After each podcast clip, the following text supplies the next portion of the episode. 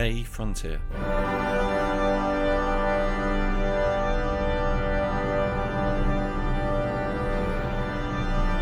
These are the voyages of the podcast Captain Slug.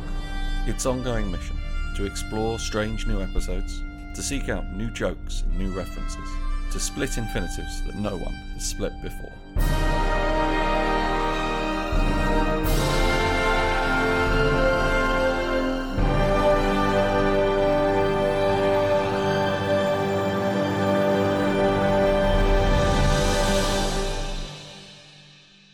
Captain Slug, Stardate 65. I'm Eddie, this is Mark. I'm not going to ask how you are, Mark. Let's just talk about Indiana Jones. Yeah, if you've come here for this week's episode of Star Trek Chat, look, aliens, look, we're all different from each other, alright? Some things that you might think are acceptable, other people don't think are acceptable.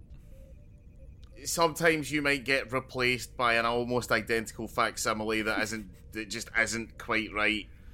Yeah, these are things that you're just going to have to deal with, and just go with your gut, right? Yeah, and the aliens might claim it's for science, but really it just falls into the category of Star Trek episodes that exist. Which is sometimes super powerful aliens are just dickheads.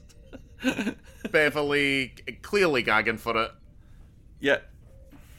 Picard sings, but also he doesn't, because it's not Picard. Nah. And a big alien appears who isn't one of the aliens that stabbed Picard in the chest, but looks very similar. Very cool alien design, yeah, great. Yeah. Anyway, yeah. Fuck that. It's fine, right? It's, if you're like looking for one to watch over dinner, or while you're tidying the house, I'd pick this one. I don't know. Right? Anyway, so. Indiana Jones and the Dial of Destiny. Hopefully by the time this goes out, you've had a week. So I think we can keep... spoilers. Yeah, this is going to be full spoilers. I think mainly what I think we both want to discuss is probably the last 20 minutes. Yeah, pretty much, yeah. I have a billion thoughts. I can pinpoint the exact moment this movie fully went off the rails, right?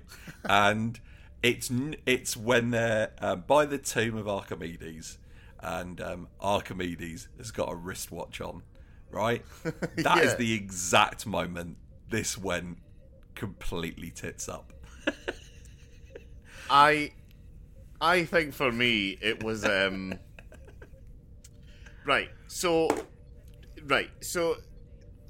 we all went a bit mad when the first trailer for this came out, and we pulled the bag off of Indiana Jones's head, and oh my god, it's 35-year-old Harrison Ford. How have they done this? This is incredible. This is basically magic. That's when we all should have went, right, clearly they want us to all be really impressed by this one shot of that thing. Because the rest of it is unbearable. Like, the first... So, we all know the formula of an Indiana Jones movie, right? Which is, we come in, he's nearly finished a previous adventure, he does that for a little bit, we kind of catch up, and then something happens, which will be the exciting incident of the next adventure. Bam! Right, straight into it. This one, weird. Because that sequence lasts is like a third of the movie. Yeah, so I watched the Red Letter Media review of Dial of Destiny today, and they say something, and I don't even particularly doubt it, which is Mike says, I think it's half the runtime of Temple of Doom. I think it might be, yeah. It's so shockingly bad. It's a snappy movie. It gets going. And right, first of all, this movie is 2 hours and 20 minutes long, and it should be an hour shorter. Yeah. Right? And what I was going to say is, with the digital de-aging, here's the thing. That technology is very impressive, and it is 95% of the way there to being incredible. But the 5% that it's not really reminds you of how bad it is. And in addition to that, what nobody's worked on is digitally de-aging voices. So 35-year-old Harrison Ford... And also, by the way, it shouldn't be 35. 35-year-old Harrison Ford is Raiders Indy. This is 10 years later. This should be Indiana Jones about the period of Air Force One. This should be Harrison Ford that age. So he looks too young. But yeah, no, he walks like an old man. He talks like an old man. But he has the face, just the face. And he wears a lot of very high-collared things. I imagine the neck is the gateway. Like, if you ever need to know someone's true age, look at their neck. It was the voice that really got me, right? Because it's like, I know what Harrison Ford in his 30s and 40s sounds like. I know that because I am a person with eyes, ears, and a brain, and a heart for Harrison Ford to infect, right? I have seen numerous hours of Harrison Ford in his 30s and 40s. I know what that's supposed to be, and this was not it. And the thing, like, here's the thing, right? So the idea is that the first half of the movie is fucking Indiana Jones and Toby Jones, who actually I did find quite good on this. Yeah, Toby Jones is good. He's back. It's like the dying days of World War II, it's like a World War, because you know, as I think they did mention this in the Red Letter Media, but we've never really seen Indiana Jones during World War II. It's only just before and then like after. Yeah. So yeah, his adventures, that's really cool. He goes and fights Nazis. Great, fine, whatever. Right. The problem is, again, I'm sticking with the age thing, but there is a good reason. Harrison Ford is in his 80s, right? And the way that digital de-aging works is is that you are de-aging the footage of that actual person, right? Yeah. So the problem is, what they did was they went, "Oh, we've got Indy, we've got 40-year-old Indy here, but he's still played by 80-year-old Harrison Ford." So he's like running around like an 80-year-old guy, supposed to still be the dude from fucking Last Crusade, and they've obviously noticed this, right? Because no one has said this, but I think I know enough about CG and kind of compositing and stuff, and enough to be like, oh, I think that's what they did. They seem to have digitally enhanced his movements. Yeah. So he looks like... so without going too far into it, right? The way that cinema works is on frames per second, usually 24 frames per second, right? And then the constant shifting of that is what causes the illusion of movement, rather than just seeing 24 still images. But the reason that it's 24 fucking frames per second is basically because that's the minimum amount that our eyes need to make that illusion. But human beings don't move at 24 frames per second. We, in fact, move at whatever frames per second whoever invented this fucking simulation that we're in decided, right? But when you animate things, you're still doing them in that number of frames per second in 24. So it literally looks like they've taken a character from like The Last of Us Part 2 and made it interact with real people, and then went, "This is Indiana Jones and he's fighting Nazis. Are you enjoying that?" And I'm like, "No, I'm enjoying none of this, sir. None of this. Like, I mean, can we just fucking can we?" Right, look, I've paid my money. All right, this might get better. James Mangold might have something to say about Indiana Jones. I'll find out in 45 minutes when this fucking opening sequence ends. But just to really placate me, can you give me some John Williams? Oh, John Williams is also 205 years old. So look, we got him to do the Raiders theme, right? You know you're going to hear that occasionally. No is the answer. Yeah, we'll give you little hints. Nothing. Terrible.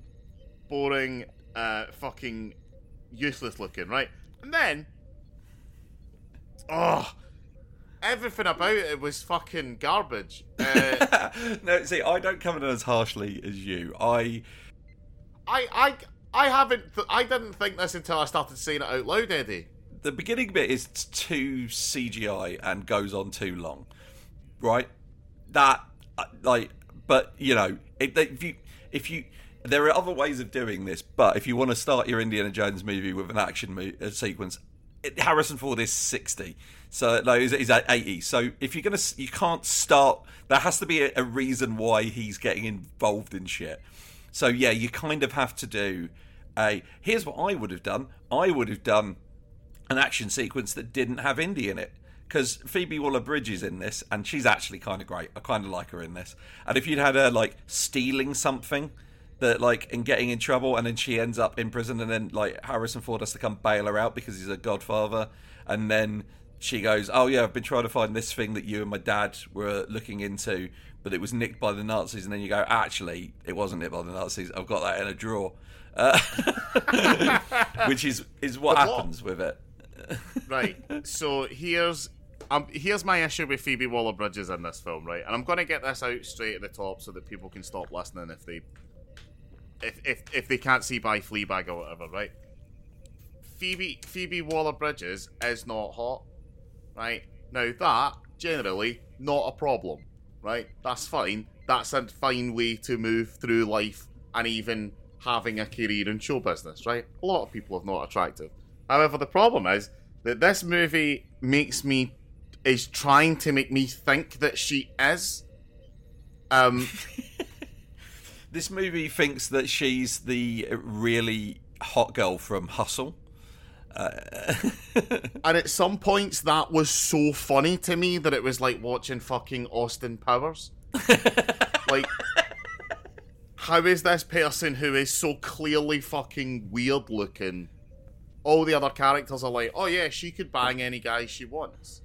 Like, there's like some fucking Moroccan sheik who's like willing to trash his whole country to try and get her back in a car.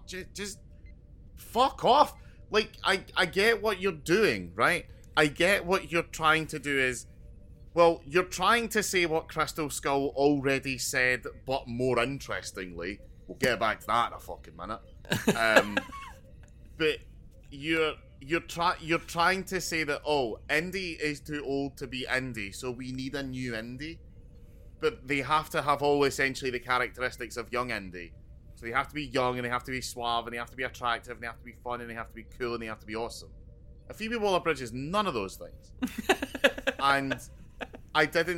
And the only thing that made her slightly bearable is the fact that the short round that they tried to sell us, her version of short round, was so fucking unbearable. That any time Phoebe Waller-Bridge has fucking cracked a line, I was like, oh, thank God we don't need to listen to this kid anymore.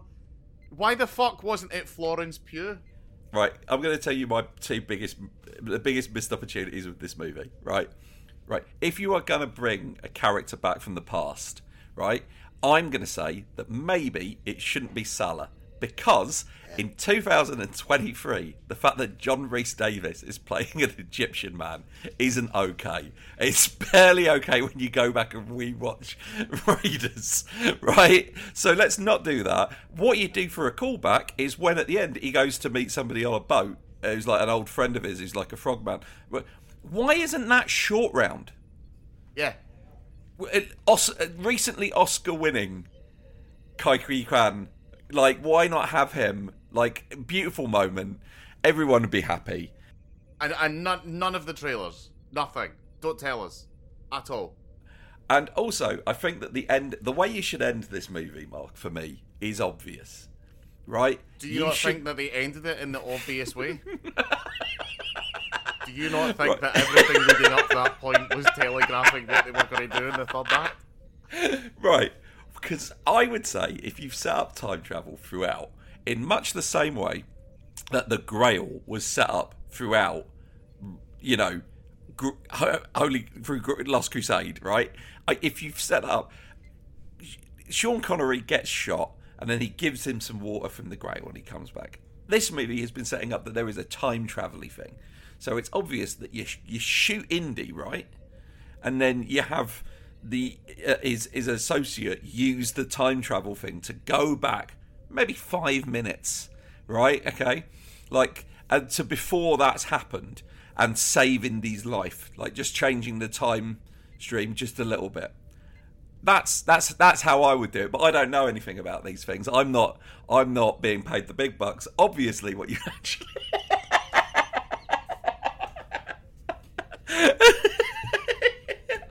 It's so stupid. It's so dumb.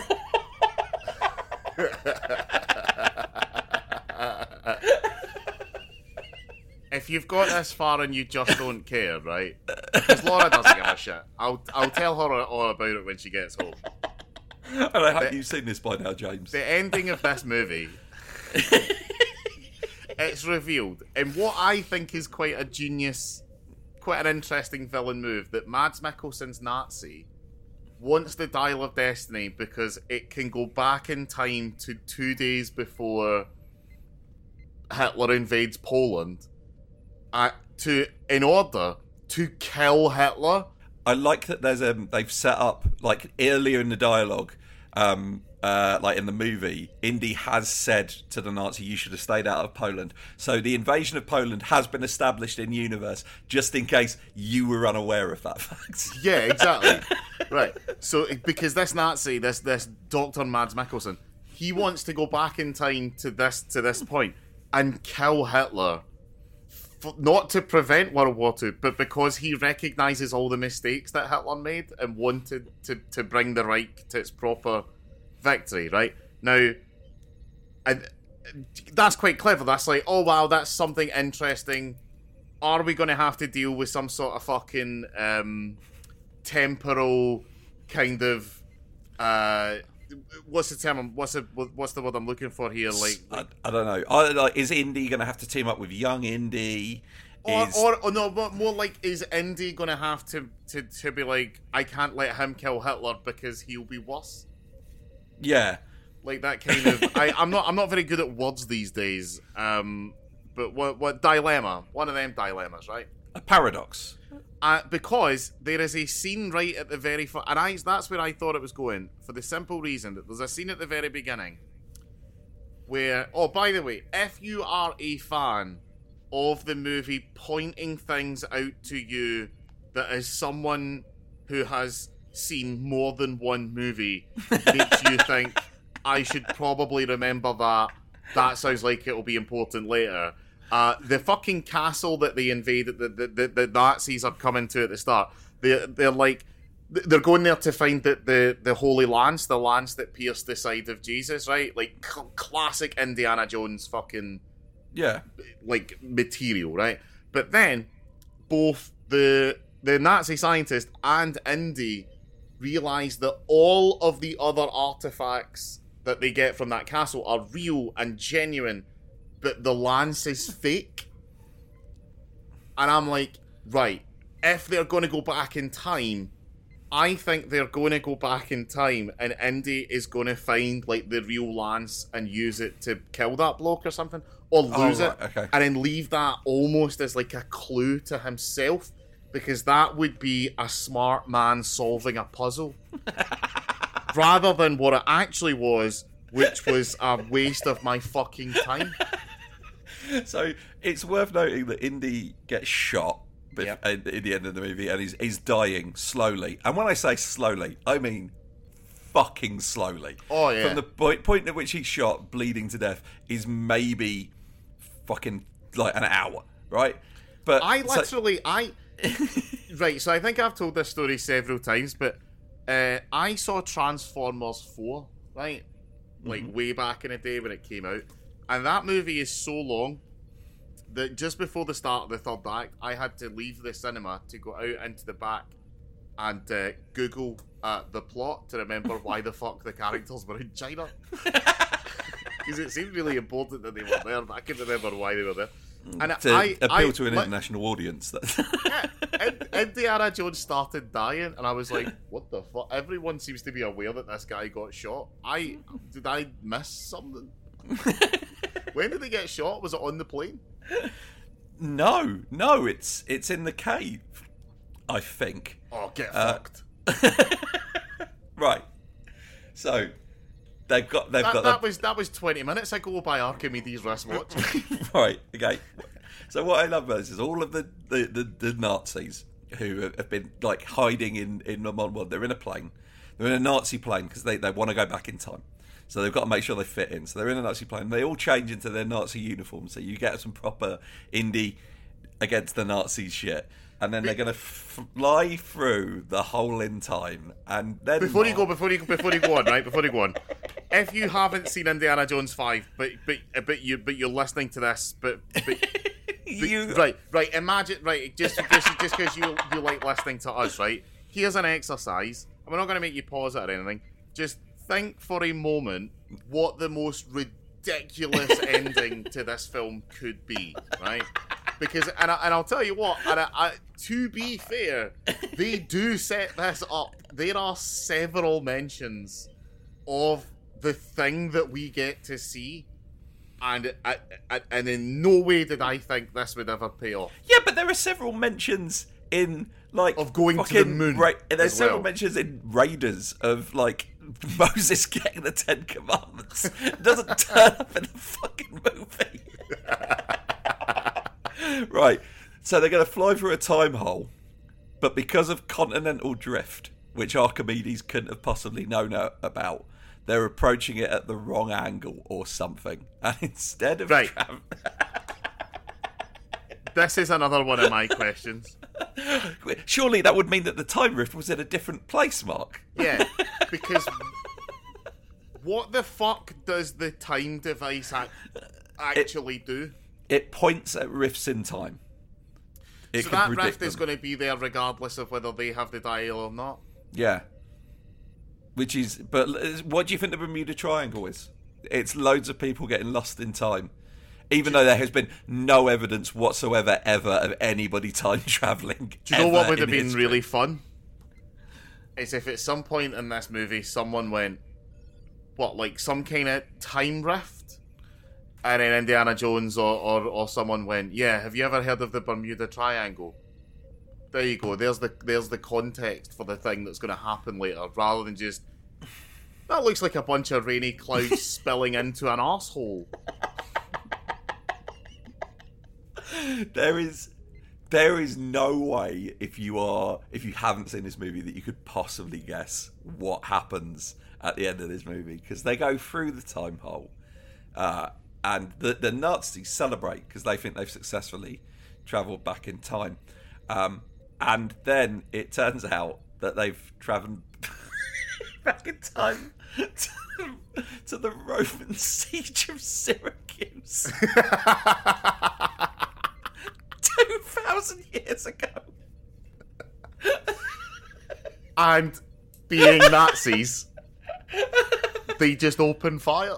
I thought the Nazis liked the Romans. Yeah. I thought that was like a big part of their thing, or was that just Mussolini?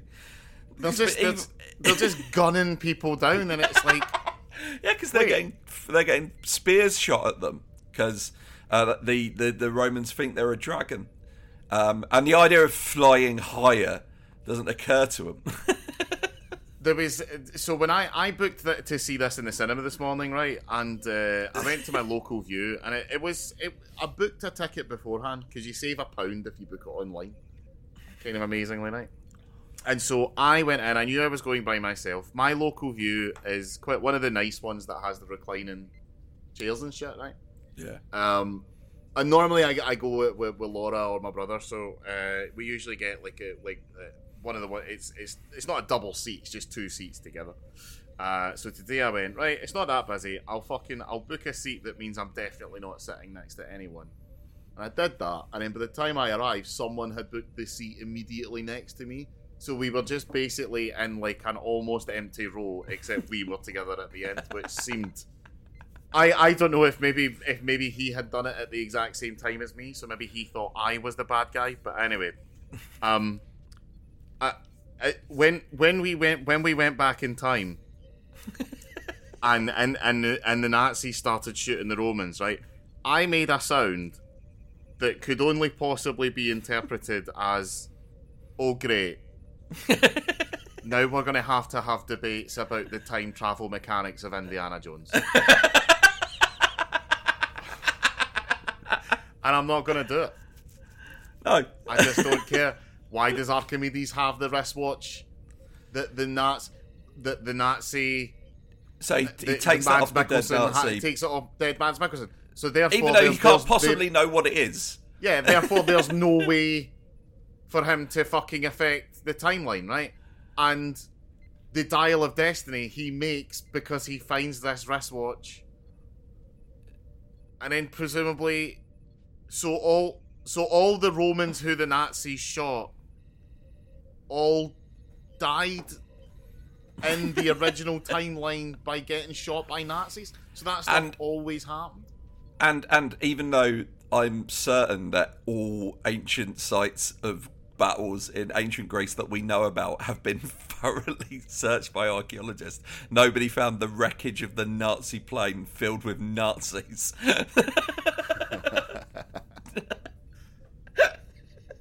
Could you imagine? Could you imagine a scenario, right, where they turned around today and went, oh, we discovered a wreck in ancient Syracuse. Turns out there was a Nazi plane that went back in time and got fucking filled.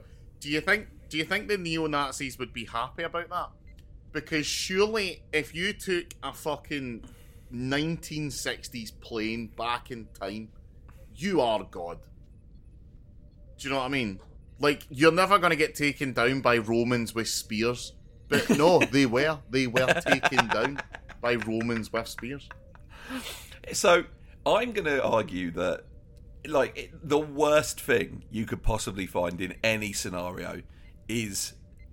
Let me rephrase this. The second worst thing you can find in any scenario is a dead Nazi. For example, if we land on one of the moons of Saturn, we drill through the ice to look for life, and we find in the ice a frozen dead Nazi, then that means that we as a society have to go, well, fair play to the Nazis, they got here first. Obviously the worst thing you can find is an alive Nazi, because that's just problematic on another level. But no, yeah, it proof that time travel exists and the only people who managed to crack it were the Nazis would be at best infuriating. Yeah. How do you feel about the fact that Mads Mikkelsen is Werner von Braun? He's kind of the only good thing about this movie. Until the very end, when I was just sitting there, and I was like, I'm just going to listen to the score.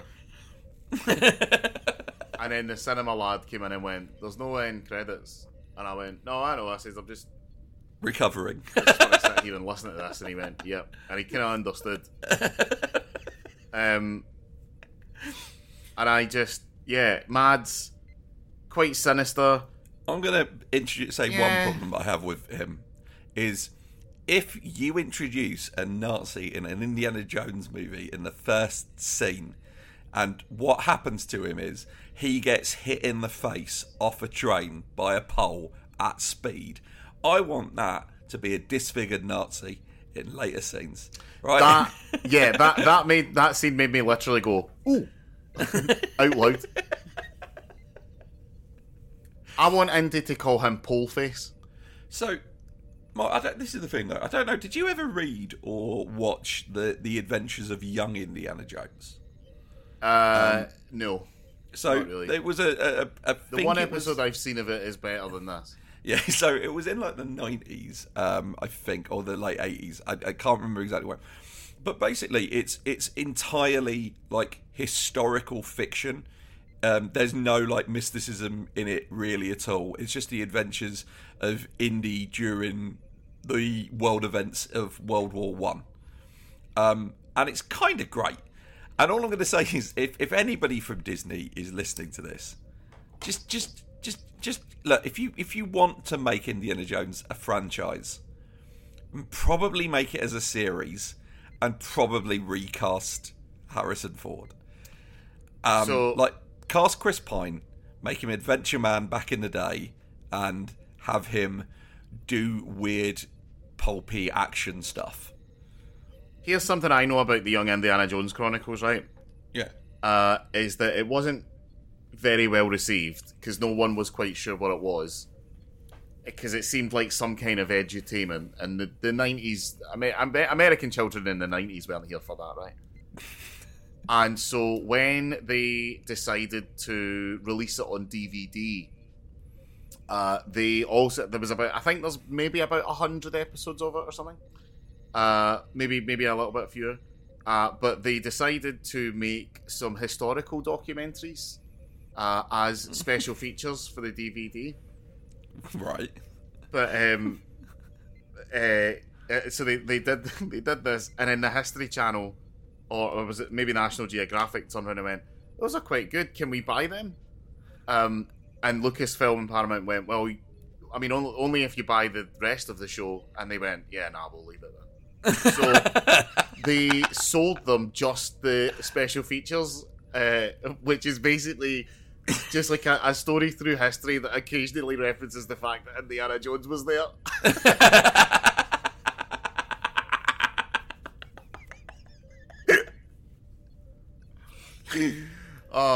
You can't, like, but here's the thing, right? Here's what it tells me. It tells me that Raiders and Last Crusade are so good that you can make a franchise with nothing else that hits, and people will still regard it as, I mean, it's Harrison Ford's charisma. Like, you cannot recast Indiana Jones. You simply cannot do it, because that character basically doesn't work. We know that because fucking Phoebe Waller-Bridge is Indiana Jones in this film, and everyone's gonna hate it.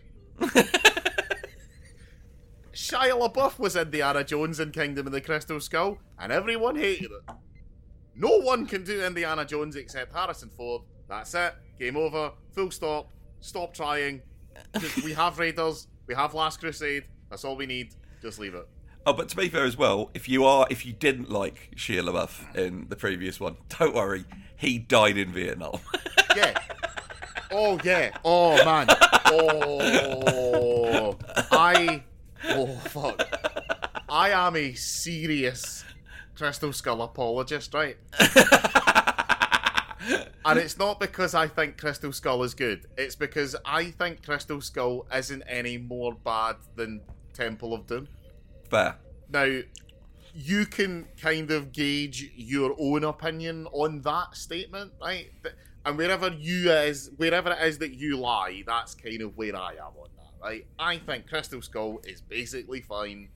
The one thing that it does do that is actually kind of interesting is it presents us with an older Indiana Jones who's a bit older and a bit wiser, and they give him a younger version of himself, because I can't remember if this is official or if this is a sort of headcanon thing that people have put onto it, but the reason that Temple of Doom is a prequel to Raiders of the Lost Ark is that Indiana Jones in Temple of Doom is a fucking psychopath. He's a fucking lunatic, right? And you hope that by the time he gets to Raiders, he's kind of learned his lesson. But here's the thing: Indiana Jones in Temple of Doom is an Indiana Jones who hasn't had literal proof of the actual existence of the Jewish God. Yeah.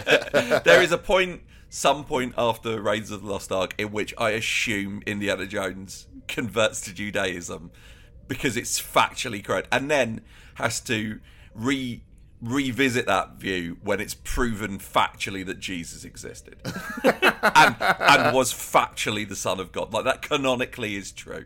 Yeah, because that, and that's why Indiana Jones is weird, because the Christian God is real, and you can accept that. But if you do accept that, then aliens can't be real, foggy death cults can't have actual mystical powers, and Nazis can't time travel. Yeah, because Mutt, I think Mutt was super interesting as a character, because like he seemed to have a fairly, because like the Last Crusade is like there's some amazing bits in the Last Crusade. It's like with Indy interacting with his dad. Yeah. And it's like when he fucking puts the flagpole into the wheel of the other motorbike, and it flips up, and then he turns around to his dad with like a big impressed smile on his face, and his dad just gives him the standard dad look of just shaking his head like, what? Like, and because Kingdom of the Crystal Skull reverses those roles. Yeah. Like, it makes Mutt, like, yeah, okay, swinging through the jungle with the monkeys. Yeah, it was dumb. Who cares? And the fridge was dumb. And no, the fridge is no dumber than jumping out of a plane with the lifeboat. And exactly. That, yeah, I don't like Temple of Doom. It's fine. It's fucking... It says it's lead-lined. Well, no, it's not the radiation. It's the fact that he would have been liquefied when it landed. That's my problem with the fridge. It's not about being radioactive-proof. It's about that when that falls out of the sky, no carbon-based life form inside could survive. And then I feel like they just kind of fuck it up with this one. Like, you can't... Like, the problem is this movie's about 10 years too late, right? Because you cannot have Harrison Ford doing actual Indiana Jones stuff, but at the same time, you can't have him do nothing, which is what he does in this. Like, yeah, it's like, it is impressive that the guy, it's impressive seeing a man in his 80s do that stunt, but that's just the same way that it's like, well, I guess it's technically impressive if a blind person can solve a Rubik's Cube. No, that would be actually genuinely quite impressive. I'd watch that. No, there are Braille Rubik's Cubes. I think it's been done. Yeah. Yeah, exactly. Yeah, it's just... It just doesn't... It just... You're not... You're like, oh, well done. Like, it's like showing me the world's ugliest baby. Who cares? I was laughing because before this movie, I saw a trailer for the new Mission Impossible. Yeah. And I pointed out how mental it is that the opening, the stunt they show in that trailer is Tom Cruise driving a motorbike off of the cliff. And I was saying, it's mental how the only CGI in that shot is the cliff. Because in actuality, he did a big ramp. Yeah. That was day one of shooting. Because... Tom Cruise was like, well, if I die, we might as well not waste the money on the rest of the shoot. But I kind of feel like with Harrison Ford, they were like sat there going, right, okay, we can't kill Harrison Ford. And therefore, we can't really do anything with him. Yeah. Can he drive? He can drive a bit. Can he jump between cars? Yeah. And if we look away and cut away at the right moment, yeah, we could probably do that. I feel like Harrison Ford... Look, we're all going to have to accept that one day we're going to wake up and Harrison Ford isn't going to be there anymore, right? And that's probably as the result of him crashing one of his planes. Yes, exactly. That's going to be my point. It's going to be a fucking sad day for all, right? The last thing I want Harrison Ford to die doing is making a movie, because as far as I can tell, Harrison Ford hates making movies. He hates acting.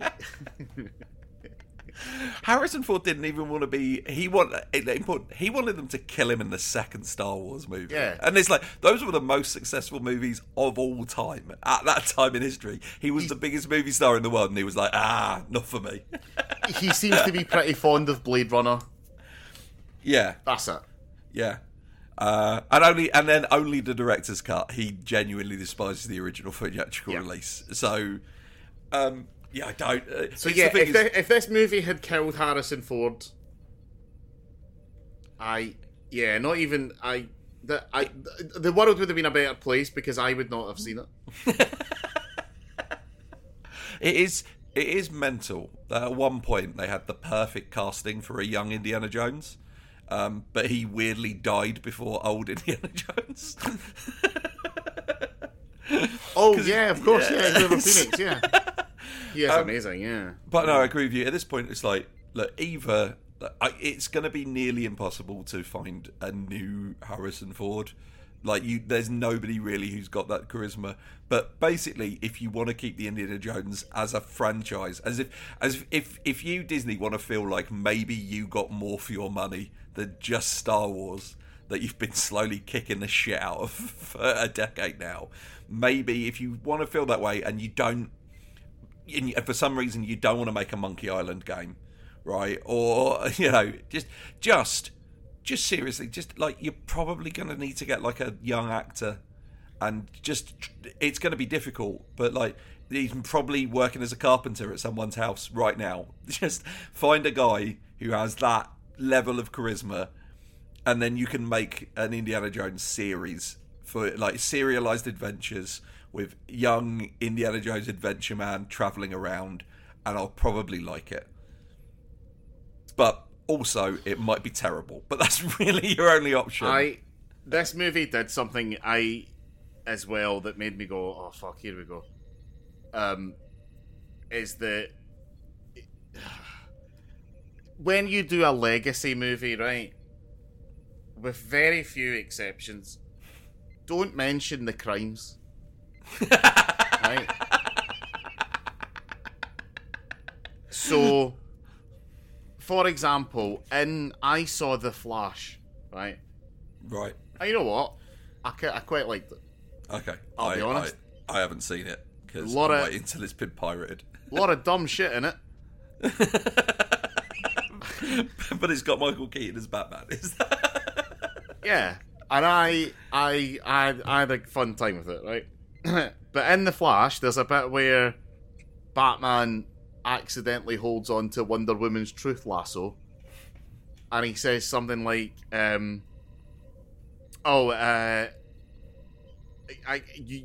off camera, and Wonder Woman says, "Oh, you're welcome," and then Batman just says, "My ego's too big to ever thank you for saving me."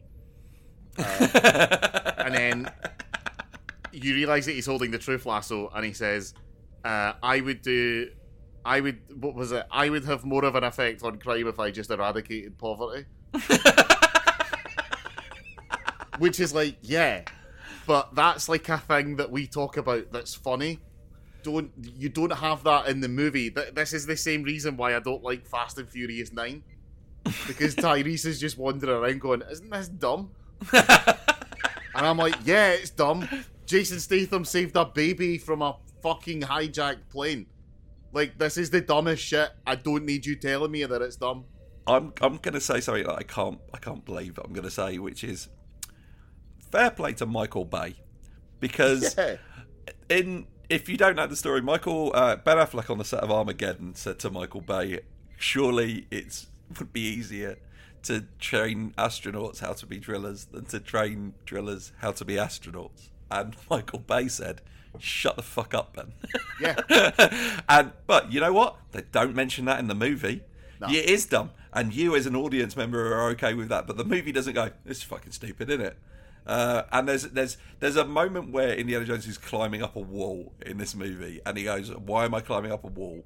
And lists everything that's wrong with him. And then like starts listing that he's been shot at 9 times. And it's like, why are you doing this? Oh no, the bit that really got me is it was kind of a throwaway line when Helena says, she says something like, oh, that's rich coming from a grave robber. And it's like, right, we've all had that fun discussion in the pub that fucking Indiana Jones is a grave robber, right? It's yeah. it's the same thing as like, it's clever that if you know that James Bond isn't a spy. James Bond isn't a spy. James Bond is a government assassin, right? But that kind of putting that word up, James Bond and Indiana Jones exist for the exact same reason. There is a reason that every single one of those films is the same, and it's because it's a very specific masculine fantasy. That's why you get Harrison Ford, the most masculine looking handsome man in the history of handsome, and sometimes he wears glasses that he doesn't need, sometimes he wears cool suits. He wears a hat that, like, no one would ever be able to. You would never. No one. None of us. Neither of us could pull that hat off ever in a million years, right? And yet, on him, it looks awesome, right? It's because it's a fucking masculine fantasy of a smart man goes to interesting places with beautiful women and solves puzzles, right? That's. If you want to really take the concept and really lampshade the morally questionable like aspect of it, that's what we have Tomb Raider for. Yeah, exactly. The last thing when she says, So don't get me wrong, right? In actuality, in real life, I am 100% on board with empty the fucking museums, send them back to the people that we stole them from, right? Yeah. 100%. You will... It would be difficult to come up with an argument that would get me to not think that. However, if in this film fucking Phoebe Waller-Bridges had turned round to Indiana Jones and after he'd said it belongs in a museum, if she'd said something like, oh, like with all the other stuff that you stole from all those other... I would have been like, no, we don't need that here. That, like, I kind of now understand why my uncle is like, no politics when he sees like gay people on television. But here's the thing, I think a better line would have been if Indy went, that belongs in a museum, and Phoebe Waller-Bridge was just the guy like, has anything you have ever found actually ended up in a museum? Right? Because as far as I can tell, like, he gets that little gold idol, that gets stolen by Belloc, yeah. Right? Then he spends the entire movie after the Ark of the Covenant, that ends up in a creepy, in Warehouse 13 from the TV show Warehouse 13. He returns the magic stones. Yep. Those go back to the village. Holy Grail falls down a hole. What is it? He gets off the. Oh, he fucking in Temple of Doom. He trades the Emperor's ashes for just a diamond or something. Yeah. But I don't think he makes it out with it. But that's back in his. Before he's just an international grave robber, and he's basically what Phoebe Waller-Bridge is in this movie. Yeah. But oh Jesus, the cross of Coronado does make it into a museum because that's because he shows it to Brody. Okay, and then Brody does mention something about price, like his finder's fee. Yeah, so he's not even doing that when he says that belongs in a museum. What he means is, I want to be paid for that. I get paid to put that in a museum. It belongs in my bank account. Man. I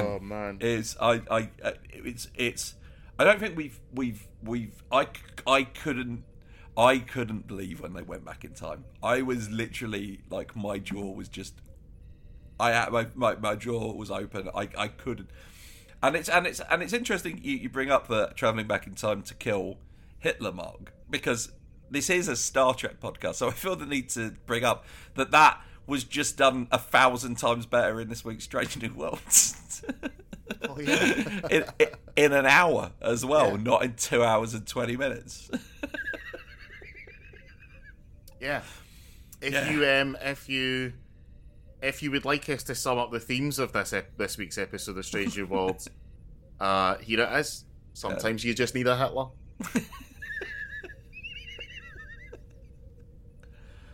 Look, Hitler did some bad things, but you know, without him, would we have Israel? And what price to pay that would be? I was hoping this wouldn't have to go on the burn evidence pile, but. Right, should we briefly talk about this episode of Star Trek? Bev looked quite fit on that date with Picard. Yeah, Riker and Troy takes them way too long to catch on to the fact that Picard's been replaced. Esok, one of the aliens, is in the movie Priest, which is a movie in which Paul Bettany is a warrior priest who fights vampires. And I cannot recommend that movie enough. It's fucking dumb. Do you know what we watched the other day? Speaking of Paul Bettany, A Knight's Tale. Oh, that movie fucking slaps. That movie is amazing. Yeah, his performance, him as Chaucer in that movie, is the point where I was like, I will watch a movie that is Paul Bettany reading the fucking phone book. Yeah, exactly. Yeah, Chaucer is a hype man. He's so funny. He's like It's kind of weird, right? Because that genre somewhat did take off of the medieval period, but like rock and roll sensibilities and kind of late 90s fashion, kind of hairstyles a little bit. And there's Plunkett and MacLean, the Highwayman movie from that period. There's A Knight's Tale. Marie Antoinette. Oh, yeah, the Marie Antoinette movie. Which was not bad. Jason Schwartzman is Louis the 16th, and he's really good at it. yeah, it kind of died off, but it almost feels like it feels like movies like that. Like I don't like to generalize when it comes to movie audiences because you never know what's going to speak to people, right? But cool knighthood, medieval stuff with interesting fashion, like that. Yeah, that might as well be a license to print money for fucking 15-year-old girls. Do you know what I mean? Yeah. A movie that when you go if you haven't watched Knight's Tale in ages, you'll go back to it now, and one of the actors who at the time you just thought of, oh, look at that random English character actor, you'll now see him and go, oh, fucking hell, Robert Baratheon. Yeah, exactly. Yeah. Oh, and then also, oh, James Purefoy, you almost made it a couple of times, didn't you? I feel like the guy who plays is that the guy who plays the bad guy? No, he's the dude who plays the prince.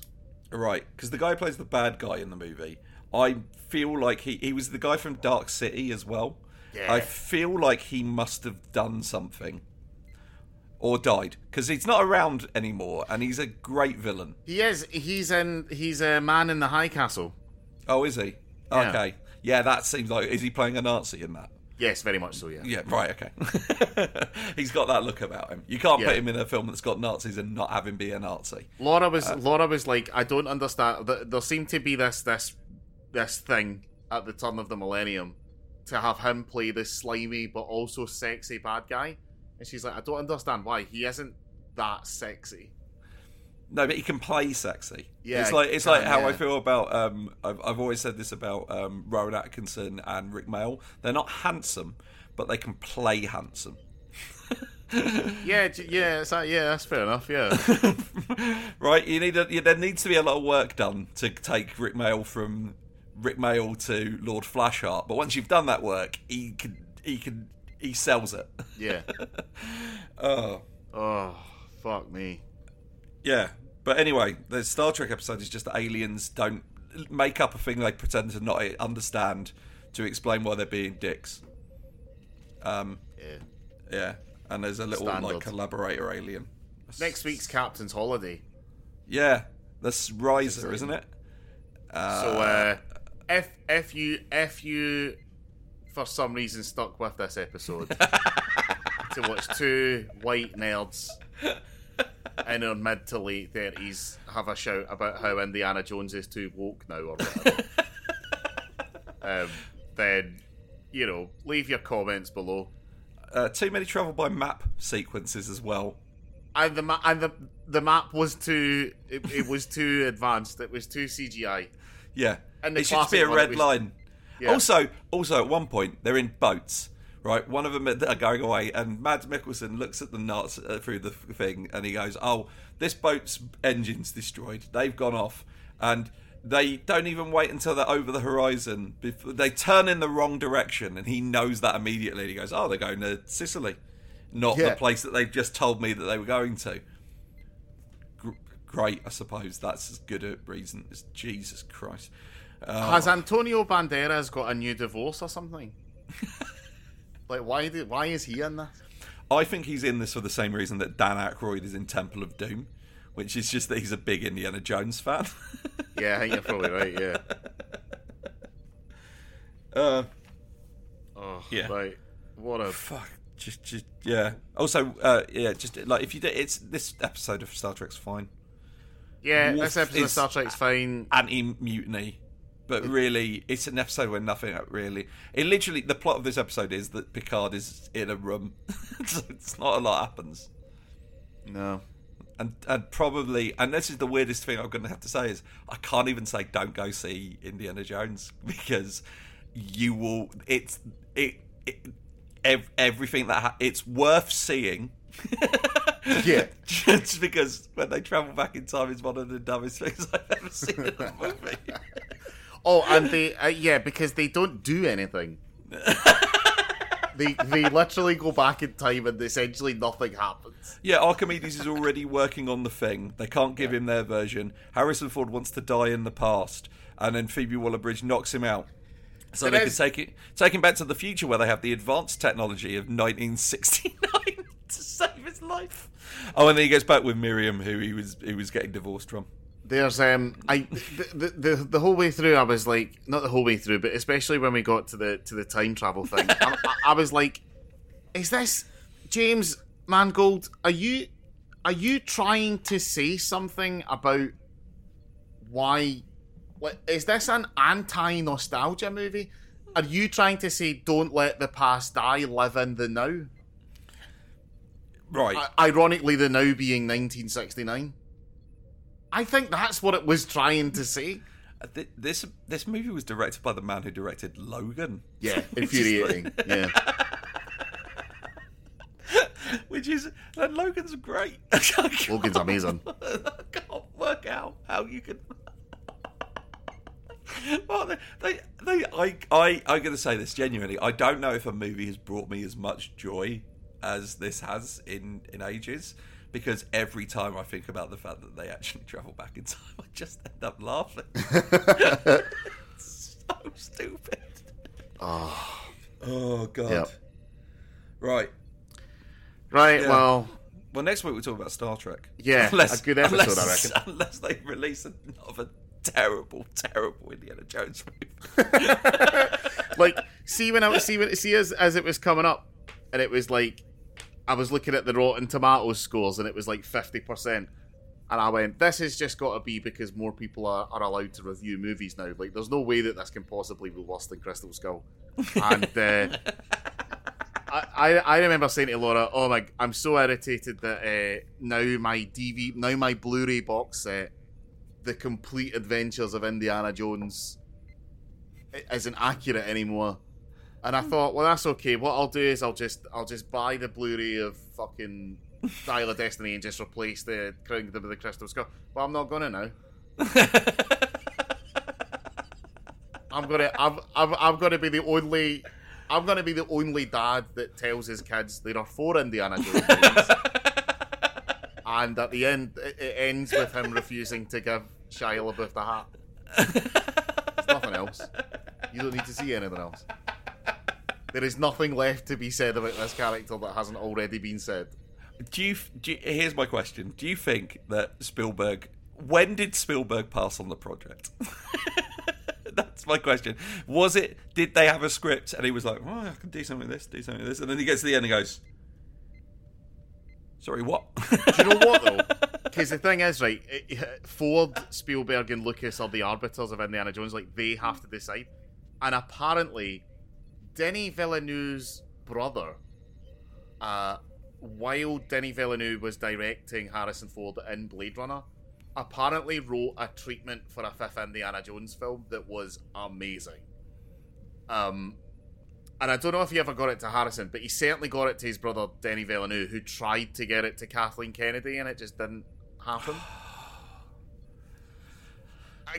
Imagine a Denis Villeneuve fucking Indiana Jones movie.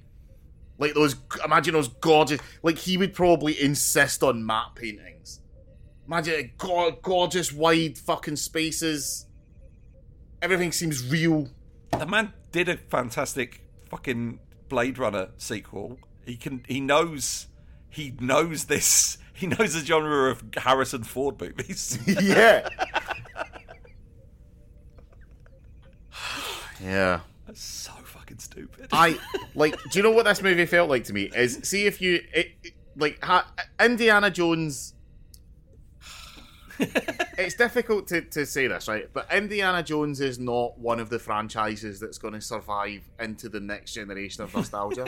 It just isn't, right? I don't think Die Hard will survive either. I think those movies are for us and for us alone. And in many ways, there is a comfort to that, to knowing that something is just ours and that our kids maybe aren't really going to particularly be into it. I don't know, man. I feel like a real sense of joy about that, a real sense of kind of magic there. But if you are into Indiana Jones, you have probably looked up all of the attempts to remake or to do another Indiana Jones movie, and they all sound like absolute bullshit, and you cannot believe that they got made. This one feels like I'm reading one of those on a Wikipedia page and going, no, there's no way. He goes back in time and inspires Archimedes. You know what it reminds me of?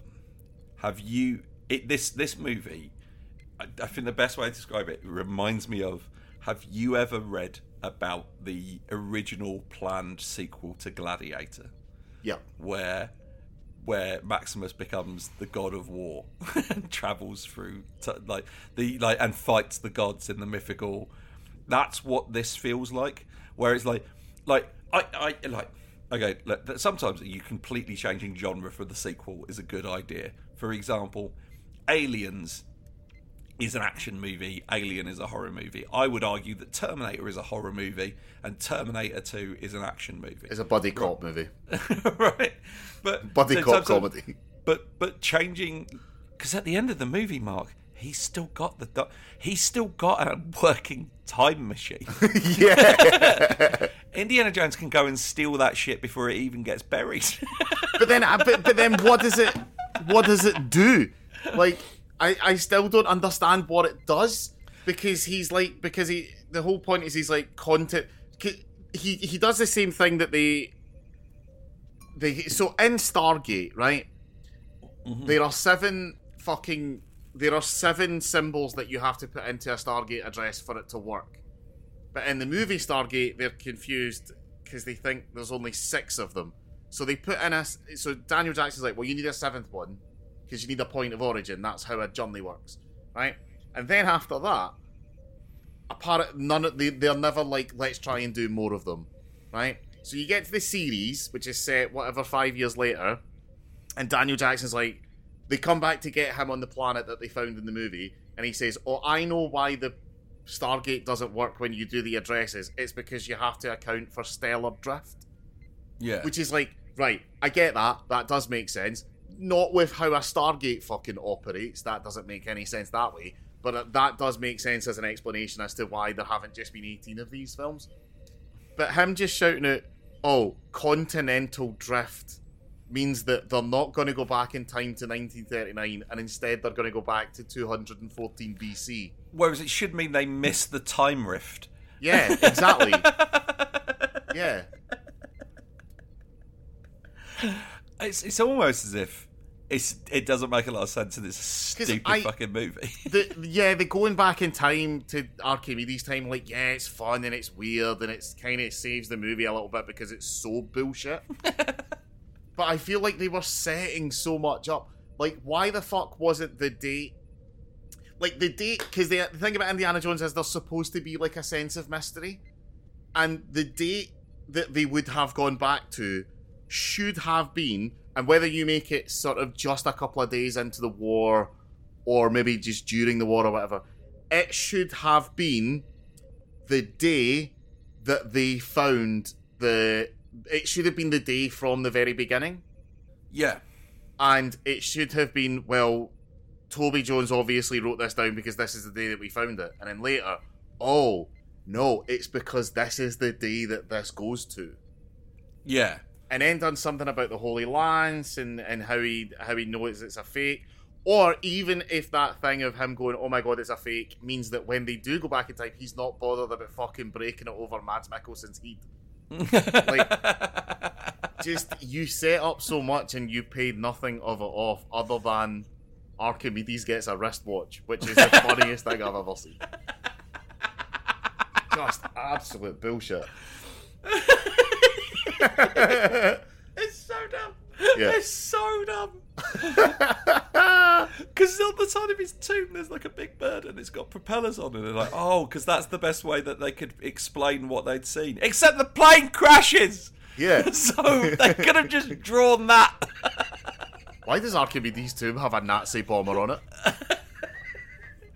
Do you know what? Actually... show us that at the beginning. That'd be an amazing fucking mystery. Yeah, no, so like actually goes like I have Indy explaining early in the movie, well, actually, whilst that is a swastika, it's more likely that Archimedes was referencing the Indian religions, which use that as a symbol for peace. It's just unusual that he would have had access to that, maybe through trade routes. It's odd. And later on, it goes, no, it's an actual reference to actual literal nuts. Here's the thing, right? Once again, we are talking about the fucking time travel mechanics of Indiana Jones. But in the lecture that he's giving at the beginning of the movie, he is talking about the battle that he himself is involved in. And surely, if the mechanics of Indiana Jones' time travel is what's called predestination, which is that you cannot possibly change the past because it already happened in the past, that would mean that he is doing a lecture about the literal battle that he was at that no one thought to write down that a dragon was at. Because that's what they perceive the planes to be. It's the historical battle as well that has the story is that he used the sun and mirrors and made a death light beam, which you couldn't have done. They've done it on Mythbusters. It doesn't work. But in this movie, there's a bit where like all of his mirrors are lining up and lighting up, but you don't see his working death beam because I suppose that would have been too far.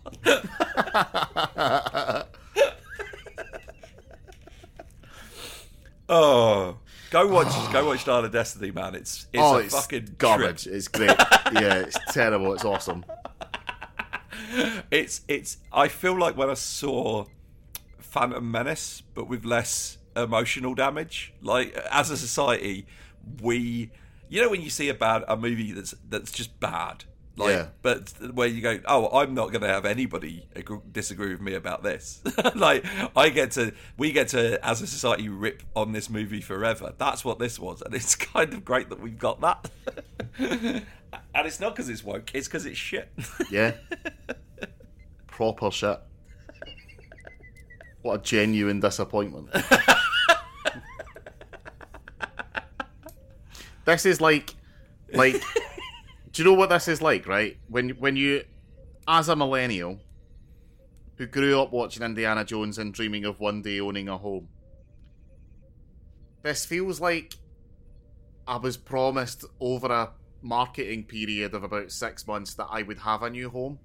And I got really excited about that, right? And then I got the new home and it turned out that the boiler didn't work and that the roof was leaking. And Archimedes was there. And Archimedes was there with his wristwatch. And it turned out that the dream was just a pile of nothing shit. And that would have been better just being content with Crystal Skull. I love that he like looks at the wristwatch and is like, oh, this the technology to make wristwatches didn't exist in Archimedes' time. Rather than the fact that it's clearly a Hugo Boss wristwatch. Fuck me. Oh. Right. Yeah. Go and see this or don't. Do what you want. Yeah. But next week we'll talk about a Star Trek episode, I promise. Yes. We promise. Alright. Bye. The Captain Slug is performed by Mark O'Neill and Eddie Edwards. You can follow both of them on Twitter and Instagram. Mark's at Real Mark O'Neill and Eddie is at Ed Edwards Comedy. If you like the podcast, you can follow us on Instagram, Twitter, and now on YouTube at Captain Slug. And we have a Facebook page as well. Or if you really like what we do here, you can support us on Patreon at patreon.com/Captain Slug.